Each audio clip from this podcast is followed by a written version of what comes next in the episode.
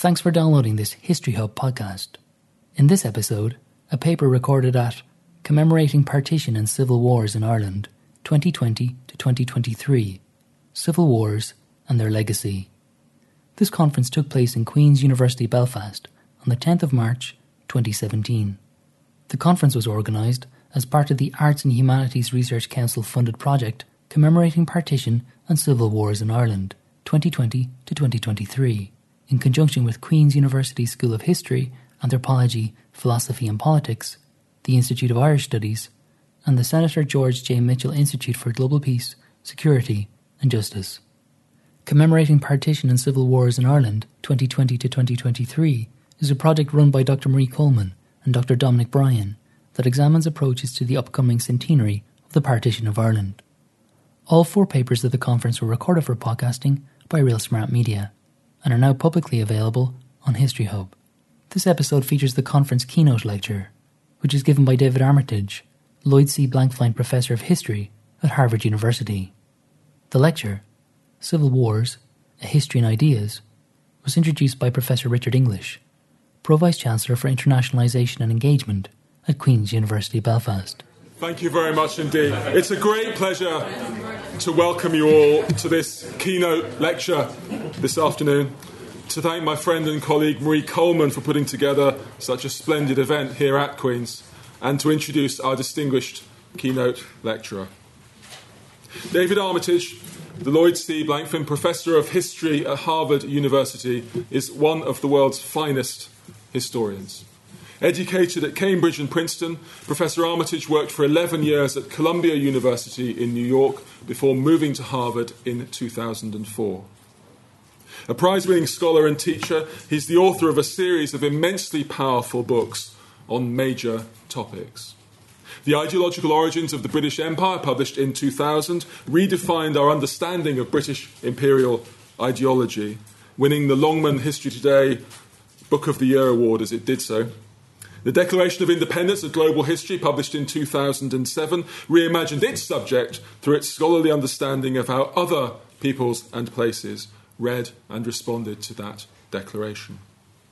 Foundations of Modern International Thought, published in 2013, again reflected Professor Armitage's capacity for decisive, big-picture history. Indeed, returning to the historical big picture is a phrase which he himself uses in his brilliant new book, Civil Wars, A History in Ideas, which he's launching here in Queen's today after this lecture. Some books, when you read them, you realise are just really important books. Okay, so if you take nothing else from my introduction today, take this. If you think you understand political violence, you need to read. Indeed, you need to buy and read this book. It's deeply researched, it's powerfully argued, it's elegantly written, and it's ambitiously original. And it reflects David's distinctive skills as an historian and compels us to rethink a major phenomenon. Indeed, one of the things that's repeatedly struck me about David's work is the degree to which it emphasises that so many major subjects are only open to full understanding if we do interrogate them historically, and indeed with historians among the erudite interrogators. The Civil Wars book emerged from David's 2010 Wiles lectures here at Queen's, which a number of us had the privilege to hear, and it's wonderful to welcome him back here to speak about its subject tonight. And so, to lecture on the subject of Civil Wars, A History in Ideas, please now join me in warmly welcoming Professor David Armitage. Thank you so very much, Richard. I don't think I can live up to that introduction, but if you can erase that from your mind and listen to what I have to say in the next 45 minutes or so, I'll try and suggest at least some of the elements of the book itself, and then we'll be very happy to answer further questions afterwards as well. As Marie said, I've been on rather an odyssey to get here. I deeply regret having missed the papers earlier today, hearing Bill and the other papers, especially on the Finnish Civil War, but British Airways was not cooperating. However, this is not the longest odyssey I've ever taken to get to a podium at Queen's. When I came to give the Wiles lectures here 7 years ago, some of you may remember this was May 2010, the ash cloud from Iceland I learned my one word of Icelandic at that point, Eyjafjallajökull. I was spewing ash everywhere, so I went on a 24-hour odyssey from Boston to London, London to Glasgow, Glasgow to Stranraer, Stranraer to Belfast, using every form of transportation except a mule and a kayak, I think, to screech up on two wheels here in time for those Wiles lectures. Apart from that, I have extraordinarily, deeply happy memories of that moment in 2010 when I gave a very, very early version indeed of the argument of this book, at the behest at that point of the late, great Chris Bailey. I think many of you remember Chris, a wonderful human being and as wonderful a historian as he was a human being. So I really wanted to remember him at this point, because I would not have come to give the Wiles lectures were it not for Chris, and his inspiration and support was crucial to me throughout my career, since my time as a graduate student as well. But this book would not exist without him, and this book would certainly not exist without Queen's University. So it's an enormous pleasure to be here this afternoon and to launch the book here as well. When I was asked to give the Wiles lectures, I could hardly believe my luck. I'd read a lot of the volumes that had come out of the Wiles lectures even when I was a schoolboy, and couldn't quite believe that I'd been given the opportunity to enter into the great train of extraordinary historical reflections which had come under the banner of the Wiles lectures. And that sense of good luck turned rapidly to extreme panic when I got the details of what I was meant to do. And some of you may remember that the charge to the Wiles lecturer is, quotes, to place one's own historical researches within the history of civilization. A tiny thing to do over 4 hours. Luckily, you get immense support here as a Wiles lecturer. And even more luckily, you get barrel loads of extraordinarily fine bush mills afterwards as well. And that deadens some of the pain during the rapier-like seminar sessions afterwards as well. I joke about this now because with distance, but I can say very firmly that this book, again, would not exist, not only without the original invitation to give the Wiles lectures, but certainly the impetus and the input, the encouragement and the ruthless criticism of friends and colleagues during the seminars after those Wiles lectures immeasurably enriched and expanded my ideas. And a book that should have taken a year or two to finish after those lectures took 7 years to take account of those discussions, which Richard was part, and David Livingston and others as well. So I have very happy memories and enormous thanks for that. So again, thank you to Marie and to everyone for allowing me to come this evening. Now, when we're talking about memories, I want to take you again back down memory lane, to that moment not so very long ago when history was supposed to end. In the years after 1989, the free market was going to supplant every other form of economic organisation. Its elective affinity with democracy was apparently going to ensure that all other forms of politics succumbed to its advance. Globalisation was going to create a borderless world of unlimited prosperity and unassailable human rights. Progress was going to reach its consummation in a Kantian utopia of perpetual peace. How very far away that moment feels now. As we all know now, history bit back, and with a vengeance. It was apparently just drawing its breath before springing back into action with ever more unsettling energy. Mercantilism seems to be returning, slamming globalization into reverse. The historically brief alliance, as we might now see it, between liberalism and democracy is coming apart at the seams all over the world. And the world is still obviously a very violent place. States are mostly at peace with each other, to be sure, but since 1989, wars within states have become the most widespread, the most destructive, and therefore perhaps we might say the most characteristic form of organised human violence. Indeed, of the 40 or so wars now in progress around the world, from Afghanistan to Yemen, only one is currently between two states. That is the conflict between India and Pakistan over Kashmir. All of the rest of the world's current conflicts started within, at least began within, the boundaries of a single state. Far from the better angels of our nature, winning the war on war, to take the titles of two recent, perhaps over-optimistic books on the subject, a long peace among states has stood under a dark shadow, the shadow of civil war. One global estimate of battle deaths in civil wars since 1945 reaches to over 25 million casualties. That is about half the estimated direct casualties in the Second World War. Even that count, of course, does not include civilians, the wounded, the displaced, or those who die from the knock-on effects of civil war, such as disease and malnutrition. If we look beyond the human toll of civil war, devastating though that has been, to its material and economic costs, the impact has been no less devastating. Think not just of the 500,000 Syrians killed since 2011, or the more than half of that country's population civil war has displaced, but also the other forms of destruction of historic sites, the wasting of resources, the diversion of spending from welfare to warfare, the destruction of the economy, the fomentation of crime and disease, and the suppressed productivity, which we know always comes in the wake of contemporary civil wars, often for decades after a conflict. Those hard-nosed economists who study global development calculated an annual price tag for civil wars at about $123 billion. That is roughly the equivalent of the amount the Global North budgets for economic aid to the Global South. Not without reason, as Paul Collier described civil war as development in reverse. How are we to make sense of such mayhem? One way in which we might do this, usually, is to turn to social and political theory, for the intellectual and conceptual resources to grapple with such a challenge. Yet, when it comes to civil war, we look in vain. As Bill Cassane has recently noted, there has been, in the history of political thought, no systematic treatise on civil war. There is indeed no great work entitled On Civil War to stand alongside, say, Clausewitz's On War or Hannah Arendt's On Revolution. Indeed, Clausewitz himself hardly ever discusses civil war in his whole vast oeuvre, and Arendt dismissed civil war, along with war itself, as atavistic and anti-modern in contrast to revolution.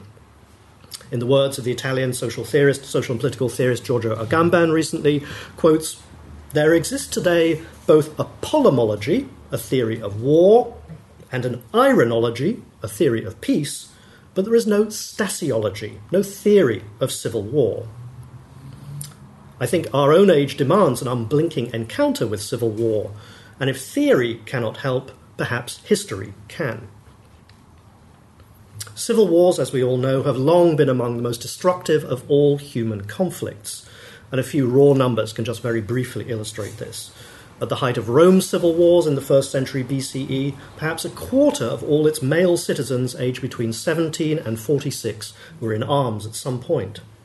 1,700 years later, it's been calculated that close to a greater proportion of England's population died during the civil wars of the 1640s than later perished in the First World War. And 2 centuries later still, the combined death toll from both sides in the US Civil War was vastly larger relative to the size of the population at the time than the casualty rate in the Second World War. The estimated number, now hovering around 750,000 from both north and south, would be roughly equivalent to about 7.5 million deaths in the present-day American population. Slaughter on such a scale sighed through families, shattered communities, shaped nations, and scarred imaginations for centuries to come. Yet, one of the lessons I want to impart in the book is that we should be very cautious about assuming that civil war is an inevitable part of our makeup, a feature, not a bug, in the software that makes us human, as some have claimed. That might be to doom us to suffer civil war ad infinitum. To unsettle that notion, the notion that we may be condemned to interminable civil war, rather than destined for the possibility of perpetual peace, in the book, I bring historical tools to bear on the challenge of civil war. I argue that it's neither eternal nor inexplicable. It has a history with an identifiable beginning, if not yet quite a discernible end. This historical treatment reveals the contingency of the category of civil war, to combat those who might assume its permanence and durability. What humans have invented, we may yet dismantle. What has been created through an effort of intellectual will can be demolished by a similar effort of imaginative determination. The book, I believe, is the first long-range history of civil wars from their beginnings in Republican Rome all the way up to the present in the Middle East and South Asia, over 2,000 years from, as it were, Sulla to Syria. My goal was to point out the significance of civil war in forming the ways in which we think about the world and have thought about the world. I argue that despite the destructiveness of civil war, it has been throughout history conceptually generative because of the challenges it poses. Without those challenges, I argue, our conceptions of politics, authority, revolution, international law, cosmopolitanism, humanitarianism and globalization, to name just a few, would have been quite different, perhaps even in some ways poorer. The experience of civil war, the efforts to understand it, to ameliorate it, even ultimately to prevent it, continue to inform our ideas of community, authority and sovereignty to this day. More than most other forms of conflict, civil wars spring from deep and deadly divisions, even as at the same time they expose identities and commonalities. To call a war civil is to acknowledge the familiarity of the enemies as members of the same community, not aliens but fellow citizens. Civil war has something atrocious about it, remarks Carl Schmitt. It is fraternal war because it is conducted within a common political unit. And because both warring sides at the same time absolutely affirm and absolutely deny this common unit. That, I think, is one basic source of our horror about civil wars, and we should not underestimate their effect in forcing a recognition of commonality amid confrontation, of making us see ourselves in the very mirror of enmity. Civil war has been so paradoxically fertile because there's never been a time when its definition was settled to everyone's satisfaction or when the term's application could be used without question or contention. I saw the slide from the last talk about the Finnish Civil War, and that's very typical of the different forms of naming that come within and after these conflicts. Civil war has been disputed and debated within many different historical contexts because naming is always a form of framing. The application of the term civil war may depend upon whether you're a ruler or a rebel, the victor or the vanquished, an established government or an interested third party. And of course, the battle over names, as again we saw with the Finnish conflict, can continue long after the conflict itself has ceased. Just to take another example from the 20th century, using the term civil war to describe the struggle between the Italian resistance and the fascist government during the Second World War remains controversial to this day because of the apparent equivalence it seemed to imply between the two sides. The very language of civil war can arouse passions, even when the embers of conflict have long since cooled. Now, for those of us lucky enough to live in the shade of the so-called long peace, civil war is now more a matter of memory and metaphor than lived experience. But there's been a notable uptick, and a very worrying uptick, in the use of the metaphorical language of civil war in recent politics. Just to take one example, Newt Gingrich described American politics as if it were a civil war. These are his words, prophetic words from about a decade ago, but seem to be almost the operating program of the current administration in the US. This is Gingrich. The left, at its core, he said, understands in a way that Grant understood after Shiloh that this is a civil war, that only one side will prevail and the other side will be relegated to history. He then sketched out the terms of that fight. This war has to be fought with the scale and duration and savagery that is only true of civil wars. While we are lucky in this country, the US, that our civil wars are fought at the battle box, not on the battlefields, nonetheless, it is a civil war. Just to take a slightly different context, but again, these are diagnostically interesting, I think. In the aftermath of the Daesh attack on Paris in November 2015, then French Prime Minister Manuel Valls charged that the right-wing Front National was stirring up civil war in France. There are two options for our country, he said then. There is the option of the extreme right, which basically foments division. That division could lead to guerre civile. But there is another vision, the vision of the Republic and its values, which brings people together. Just think about recent headlines. There was a civil war in the Tory party just after the Brexit referendum. Labour in the UK seems to be in perpetual civil war at the moment. And right now, literally as we speak, the Republicans in the US are said, this was in the New York Times yesterday morning, said to be in civil war about the replacement for the Affordable Care Act. In statements such as these, which can be reproduced endlessly from around the world, democratic politics around the globe seems increasingly to be civil war by other means. Civil wars seem to be everywhere, in the headlines and on the ground, in hearts and minds, and of course in the commemoration of civil wars past. As Viet Thanh Nguyen has recently written, quotes, "All wars are fought twice, the first time on the battlefield, the second time in memory." That, I think, is especially true of civil wars and especially germane to the conference today. Some countries, of course, have imagined themselves free of civil war. Others can hardly imagine themselves at all without the memories of civil war, the United States, perhaps most conspicuously among them. And the international community perceives still others, in Iraq, for instance, as a perpetual battleground of unending civil wars. In each case, there seems little doubt about what is and is not a civil war in the minds of those who use these terms. Everyone knows it when they see it, we might say. But the benefit of some history, and perhaps the curse of remembering it, is that the knowledge that civil war has never been quite as stable or transparent a category as its use in popular speech, or sometimes ideological speech, might imply. Any complex idea like civil war, I argue, has multiple pasts. Historians can show the paths not taken, as well as the many and winding roads by which we came to our present understandings and indeed our present confusions. A fashionable term for that procedure among intellectual historians is intellectual genealogy, with a hat tip to Nietzsche and then to Foucault. I call my own version of it a history in ideas, to distinguish it from that long-established strain of intellectual history known as the history of ideas. The latter, as most of you will know, reconstructed the biographies of big concepts, nature, romanticism, the great chain of being, across the ages, as if the ideas themselves were somehow alive and had an existence independent of those who deployed them. The reaction against this, from contextualists like Quentin Skinner, for instance, pushed historians to narrower and narrower time focuses and prevented any sense of the big picture of the long-term development of arguments and concepts within those arguments. And I think there's now a reaction against that narrowing of focus and expansion again, with intellectual historians regaining their courage to construct more subtle and complex histories in ideas over longer periods of notions like happiness and genius, toleration and common sense, sovereignty and democracy, just to take a few examples among recent publications. All of those now emerging as central topics of study for historians and political theorists. My book joins these new histories by investigating one key idea in Western and ultimately in global argument in its multiple historical contexts.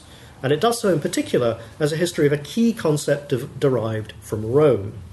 The Romans alone, I argue, would bear the guilt of inventing civil war and for learning how to tell its stories and determining what its history might have meant. Not all roads lead from Rome in the foundation of modern political vocabulary, but a great many do. Among them, some of the most enduring ideas of the modern lexicon: liberty, empire, property, rights, and civil war. Conflict over the meaning of civil war, as much as the meaning of conflict itself, are, I think, prime subjects for the kind of historical treatment I've subjected civil war to here. And that treatment must, I argue, begin in the 1st century BCE if we're going to be able to understand our own conflicts here in the 21st century. Now, just to give you a very brief sketch of the argument, and then I'll give two key examples to show the procedure and some of the connections before wrapping up with a few conclusions. My argument identifies three major turning points in discussions of civil war across the centuries. The first, quite late, comes in the latter part of the 18th century, at a moment when contemporaries were needing to distinguish civil war from another relatively novel category of violent and transformative upheaval, revolution, at that point. The second, in the mid-19th century, occurred when the first attempts were made to pin down the meaning of civil war in legal vocabulary, an effort made not at all coincidentally during the conflict we now know as the American Civil War of 1861 to 65. And the third came during the late phases of the Cold War, when social scientists decided to define the term civil war to help them to analyse conflicts going on around the world during the era of proxy wars and decolonization. I'll return to that moment in a second. Our own confusions about the meaning and the application of civil war to contemporary conflicts are, I argue, the product of this long and contested but also sedimented history. Only with the help of history, a kind of archaeological peeling back of the layers of that history, I argue, can help us to understand just why its meaning remains so controversial today. To tell this long story over 2,000 years, I've broken the book into three parts, each of two chapters. The first part, Roads from Rome, traces changing conceptions of civil war over the longue durée from the 1st century BCE to the 5th century CE, roughly from Cicero to St. Augustine. During that period, I argue, Roman conceptions decisively shaped arguments about civil war, about its normative and legal definition, about how to recognize it, about its genesis, and about the likelihood of its recurrence, and indeed about its ethical significance as well.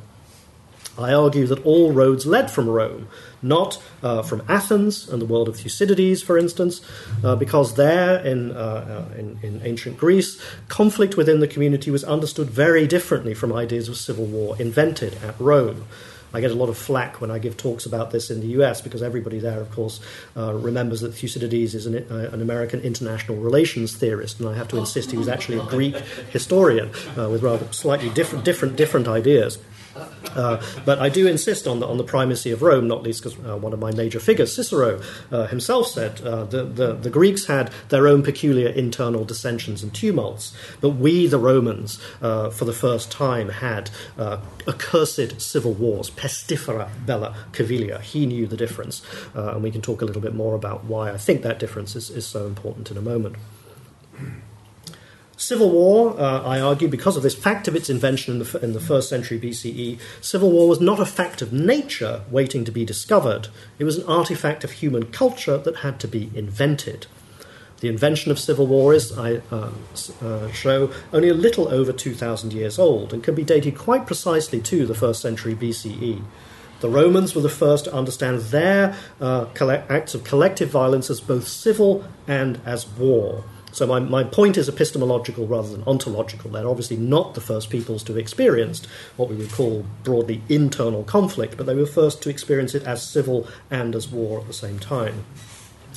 They understood their most wrenching conflicts in precisely political and legal terms, as struggles among citizens, of course in Latin cives, from which we derive the word civil, as well as civility, civilization, civilian. Struggles between citizens, among citizens, that rose to the level of war, bellum, hence bellum civile, that compound term. The Romans also usually named their conflicts after the enemy they were fighting. Think of the Jugurthine War, for instance, against Jugurtha. In this case, the war they were fighting was against their own fellow citizens. However, because the Romans believed a war could only be just if it were fought against an external enemy or hostis, these internal enemies were uniquely unsettling. The resulting idea of civil war was deliberately paradoxical, even oxymoronic, a war which could not be a war, fought against enemies who were not really enemies. And for this reason, I think the Romans adopted and deployed the idea of civil war very reluctantly at first, and for a long time used it only with trepidation.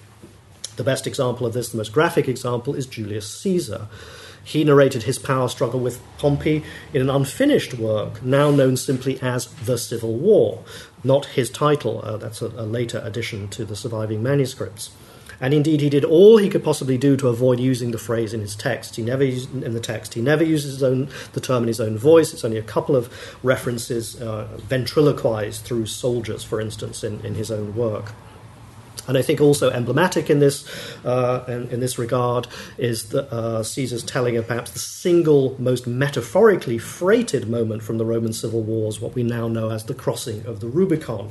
If you remember Caesar's own account, he is with his army on one side of the river in one sentence, and in the next sentence he's on the other side of the river. There is no sentence in between describing the passage from one place to the other. He and his army magically materialize on the other side. He cannot speak about that moment, of course, so symbolically freighted because it was moving from the arena of military authority into the arena of civil authority, and crossing that boundary was precisely what triggered civil war at that point.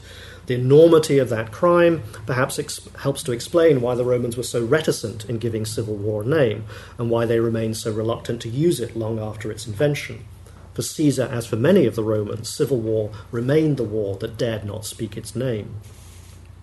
There was also an enduring and disturbing strain of Roman history, and a very influential one, that suggested a tight relationship between civil war and civilization, to use a slightly anachronistic term.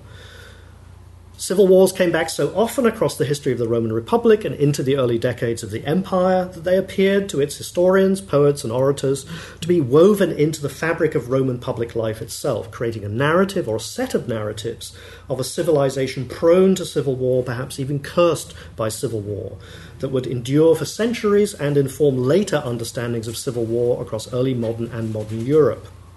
Indeed, for more than a millennium and a half, we could say that civil war was viewed through Rome-tinted spectacles.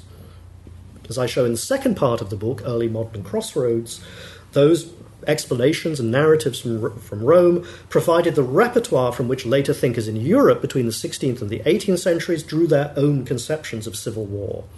And over the Roman palimpsest of civil war would soon be written a new narrative, which never entirely effaced the old, a narrative not of destructive civil wars, but rather of transformative revolutions. During and after the 18th century, these two conceptual clusters, civil war and revolution, acquired quite distinct moral and political implications. Civil war was generally thought to be backward-looking, calamitous, and regressive, while revolution became future-oriented, fertile, progressive. Successful civil wars, however, were rebranded as revolutions, and revolutionaries denied that they had been engaged in civil wars. I think a key early example of this is what we now call the American Revolution, which both sides, or people on both sides in the mid-1770s up to 1774, 1775 even, called a civil war, even the American Civil War. That's the first time I've seen that term being used in 1774, 75.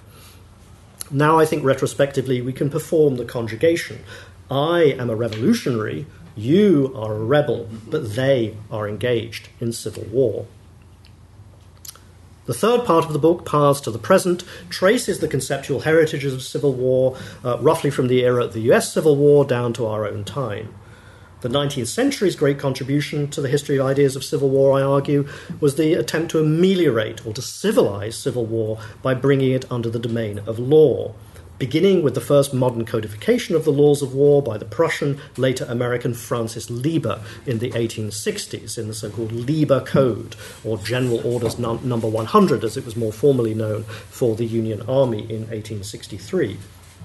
This then provided the foundations for the Hague and Geneva Conventions and set off a series of discussions and revisions, including the additional protocols to the Geneva Conventions, which continue to shape and inform the conduct and the international community's attitude towards civil war to this day. And I'll talk about that just in one moment.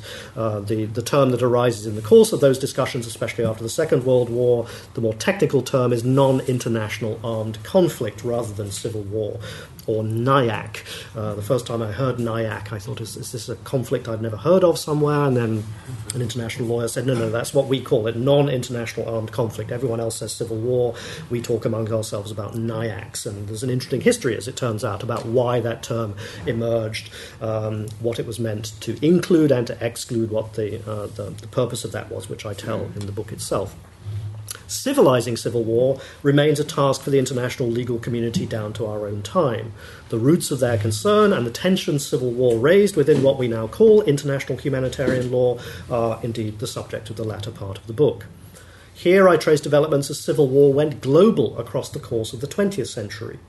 The boundaries of the community within which civil wars took place expanded beyond those of states and empires to encompass the whole world in a conception of global civil war. Found especially during the early 1960s. There are a few stray antecedents in the earlier part of the century, but there's a remarkable moment of about 6 months in early 1962 when that unlikely trio of Carl Schmitt, John F. Kennedy, and Hannah Arendt all deploy almost simultaneously the concept of global civil war at that moment. This expansion of the community within which civil war took place to encompass all of humanity, the entire globe, had deep roots in various strains of cosmopolitan thought, I've argued elsewhere outside the book, which long suggested that all wars among humans were indeed civil wars.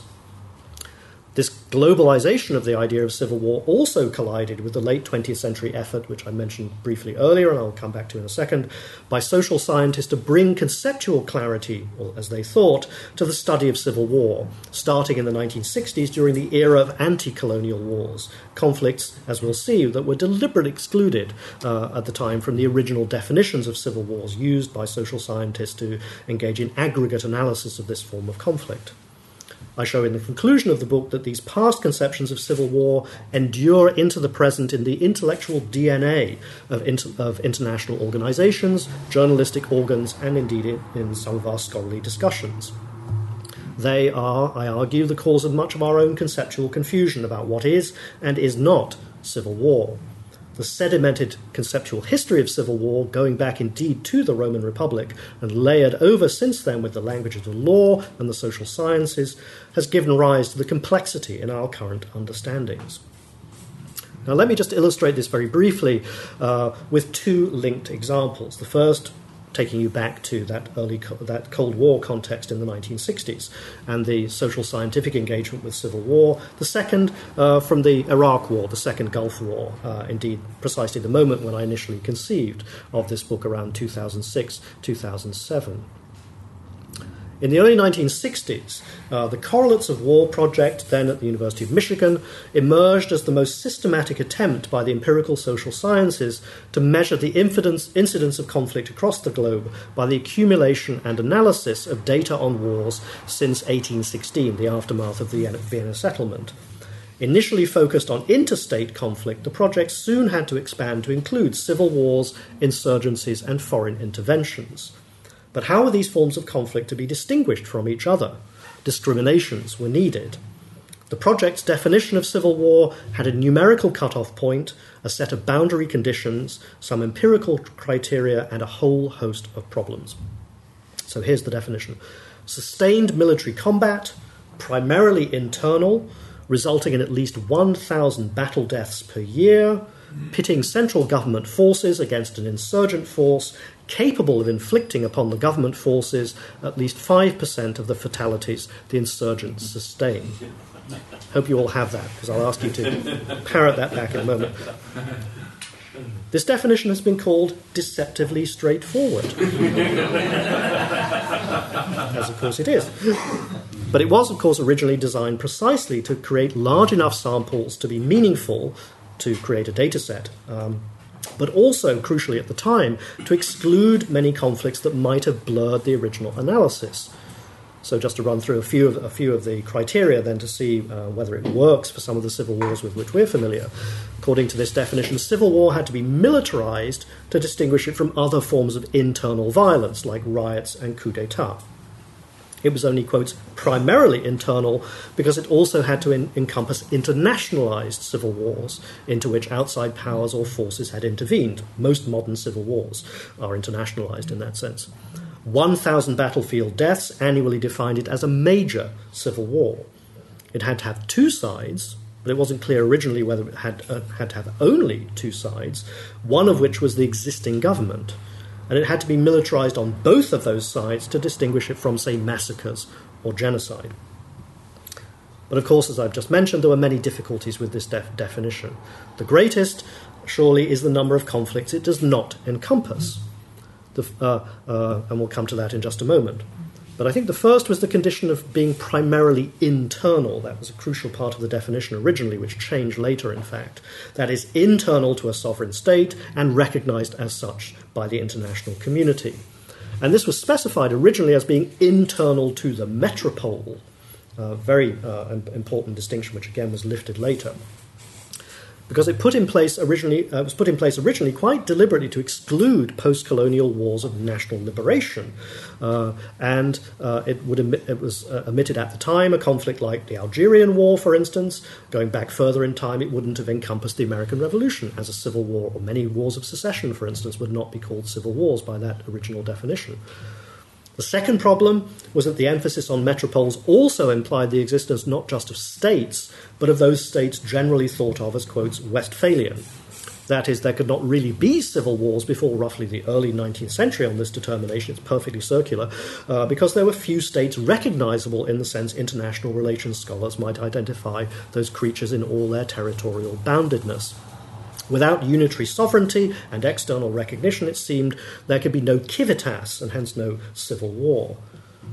I happened to be in Westphalia last year for the first time, and I asked the well-informed historians and political scientists who I was meeting, what did Westphalian imply to them, thinking they would give the full definition of bounded territorial sovereignty. And they said, ah, yes, the potato pancake, it is our great delicacy, you must have it at dinner. And it took a very long time to explain how Westphalian operates in the English-language social scientific world. There we are. Finally, to come back to the major point, I think, that definition is defective because it excludes many conflicts thought of by at least some of their participants and observers, and indeed those who commemorated or remembered these conflicts later as civil wars. For example, the Swiss Sonderbund War of 1847.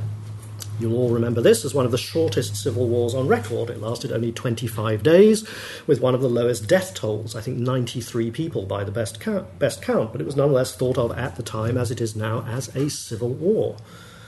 Likewise, of course, that definition would exclude the Irish Civil War. The death toll didn't rise to 1,000 annual deaths.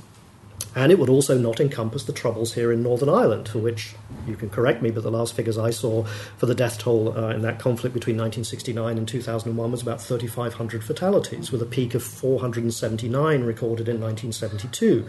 Indeed, the total over the whole conflict of 1,000 deaths was not reached until April 1974, 5 years into the conflict. So by that numerical cutoff point, the Troubles never rose to the level of being a civil war by the social scientific definition. The essential contestability of that definition was not, however, just academic, as we say, as probably we should never say as academics. This became clear during the Second Gulf War, and this is my last example before I draw my conclusions. That definition was used to prove both that there was a civil war taking place within the boundaries of Iraq and that there was not. Towards the end of 2006 and beginning of 2007, at the height of the violence in Iraq after the US-led invasion, over 3,000 people a month were perishing in that conflict. At the time, there was vehement political disagreement that the category of civil war fit the facts on the ground in Iraq. And representatives of the Bush administration at the time and other mostly right-wing military strategists and political pundits denied that the turbulence there merited the name of civil war. Terrorism? Insurgency, perhaps, but a civil war, certainly not. However, in July 2006, even before the very height of the violence, the Yale political scientist Nicholas Sambanis announced in the New York Times that according to the Correlates of War criteria, Iraq was indeed already at that point experiencing civil war. And for many inside and outside Iraq, there could be no doubt that that was indeed what was happening. And lots of people saying it at the time, but just one example was the then UN Secretary-General, Kofi Annan, who told the BBC, when we had strife in Lebanon and other places, we called that a civil war. What's happening in Iraq is much worse. A few months later, an analyst at Chatham House argued, au contraire, that there was not a civil war in Iraq. In fact, he said there were several civil wars and insurgencies between different communities and organizations. Shias versus Sunnis, Sunnis versus the US, Shias versus other Shias, Sunnis versus other Sunnis, Kurds versus non-Kurds, and so on and so forth.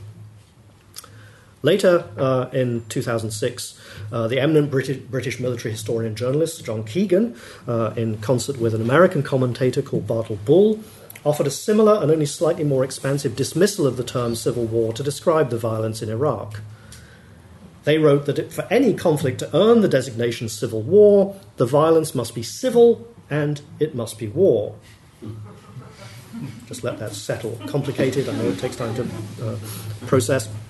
And they went on, it saying it must be either the exercise or the acquisition of national power. That is, to elaborate very slightly, it must be fought within a state by organised bodies of combatants drawn from a single national population who use force either to grasp or to retain overall political authority within their territory. And so they ran that definition through world history and discovered precisely 5 civil wars in world history, which they said were extremely rare. The English Civil War, the American Civil War, the Russian Civil War, the Spanish Civil War, and the Lebanese Civil War were the only ones that counted. Around the same time, with slightly more seriousness, but with devastating intent, an American sergeant in the 3rd U.S. Infantry Division in Baghdad, who also happened to hold a doctorate in political science, debunkingly deployed the Correlates of War criteria to show, as he concluded, that, quotes, Iraq has suffered 7 separate civil wars in the last 45 years alone, a total spectacularly at odds with the 5 civil wars Keegan and Bull had discovered in the whole span of modern history since the mid-17th century. And it was reading this at the time that sparked in my mind the very interest that led to this book some years later. Where were these definitions coming from? Why were they so contested both in academic circles and in political circles? What was the meaning of this? It was beginning to chime with the fact at the time I was at the Huntington Library in Southern California, which holds the papers of Francis Lieber, the author of the Lieber Code in the 1860s, and I was reading a letter of his in the middle of that process where he'd submitted the first draft of the Lieber Code to his boss. His boss said, this is fabulous. Could you just add at the very end, possibly a definition of civil war? Because that's kind of what we're going through at the moment. And that sets off months of difficulty for Lieber, trying to, looking through an entire corpus of prior legal literature where he can't find a legal definition and has to come up with one out of whole cloth. And so I was reading that correspondence about how difficult it was to define civil war in the 1860s at the same time as reading these political debates in early 2006, 2007 about the application of civil war to Iraq. And I thought, maybe there's a connection. Maybe we need to parse that out and see where these things come from. As this debate over the violence in Iraq showed, there's no agreement about just which features of civil war take priority in various definitions, and the way in which they might be assigned normatively to specific concepts. I argue in the book, having run through many, many examples of these failed attempts to define and confine the meaning of civil war, that these attempts at precision are as doomed as they are illusory for the simple reason that civil war is, to take the philosopher's term, an essentially contested concept, of course a phrase made famous by W.B. Galley, a teacher at this university. Being precise in the sense of using clear definitions turns out to be inescapably political and ideological in relation to civil war. The elements of the definition, as much as their application, always seem to be matters for principled dispute. Again, that wonderful slide on the Finnish Civil War is a great example of that. This seems to be especially true of civil war, an essentially contested concept about the essential elements of contestation. Now, where a philosopher, a lawyer, perhaps even a political scientist of certain stripes might find only confusion in such wrangling over the term civil war, the historian, at least this historian, scents opportunity. The historian's task is not to come up with a better definition on which all sides might agree in future, but to ask where these competing conceptions came from, what they've meant, and how they arose from the experience of those who lived through civil war or those who later attempted to understand it. The stakes are now so high for applying or withholding the label civil war, it seems unlikely that politics can ever be eliminated from its application. Let me just give one very brief example of that, the case of Syria in 2011-2012. Ordinary Syrians knew very well throughout 2011 and the first half of 2012 that what they were experiencing amid contention with the regime of Bashar al-Assad was civil war. However, it took the International Committee of the Red Cross until July 2012, more than a year into the conflict and after as many as 17,000 people had already died, to confirm that what was taking place in Syria was indeed a non-international armed conflict.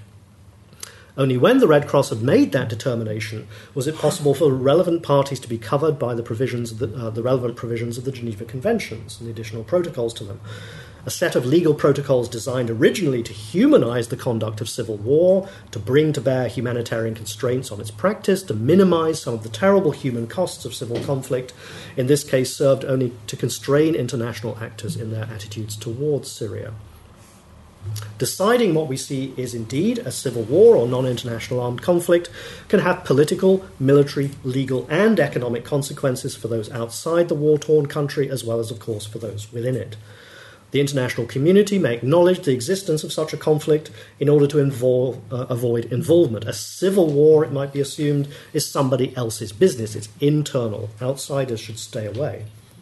Conversely, the label can also authorize intervention after a state has collapsed and a humanitarian crisis ensues. As we've seen in these recent debates on Iraq and Syria, attempts to confine civil war within a single definition have led only to further complication and contestation. As a historian, at least, I would argue it's better to work from the other direction, to excavate the various meanings of civil wars. They've been laid down over the centuries to see how we got to this point of confusion and contestation. Let me conclude extremely briefly with some reflections on the purpose of this 2,000-year history in ideas of civil wars. I believe this long view of civil wars can encourage three things, at least: humility, complexity, and perhaps even hope. Humility, because we can see that much of what we think we know now about civil wars has been discovered centuries, even millennia ago. Social scientists now tell us that civil wars last longer, recur more often, and leave deeper wounds than other kinds of conflicts. The Romans, of course, had discovered this during their own civil wars in the 1st century BCE and in their reflections on those conflicts over 5 centuries from Cicero to St. Augustine. It didn't need enormous Rockefeller or Rand grants to prove this. Social scientists could just have read Lucan, for instance. Complexity. Complexity because our struggles over the meaning and significance of civil war arise from multiple histories that continue to jostle and collide in the present. The past is not even past, as Faulkner famously said. Controversies over the meaning of civil war arise from civil war's multiple histories, which need to be carefully brought to light to be properly understood. And finally, perhaps hope, at least a somewhat tempered hope. The long view shows that civil war may not be a congenital curse for humanity, but that is an affliction that we might gradually come to cure. The incidence of civil conflict indeed does seem now to be declining. After rising after 1989, it's beginning to tail off somewhat. Major civil wars, long-running civil wars, like the Sri Lankan Civil War and now the Colombian Civil War, which had lasted for 52 years, have lately been terminated after decades of death and destruction. The entire Western Hemisphere is now free from civil war for perhaps almost the first time in 2 centuries. Maybe humanity is at last on the verge of uninventing what the Romans had first invented over 2,000 years ago. Until we effect that uninvention, I think we need history, and indeed a very long view of it, to assess the future prospects for escaping one of humanity's most destructive discontents. Thank you so much.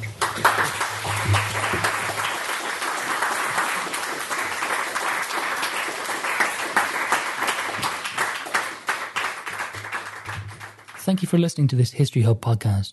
You can find hundreds of episodes on our website at historyhub.ie.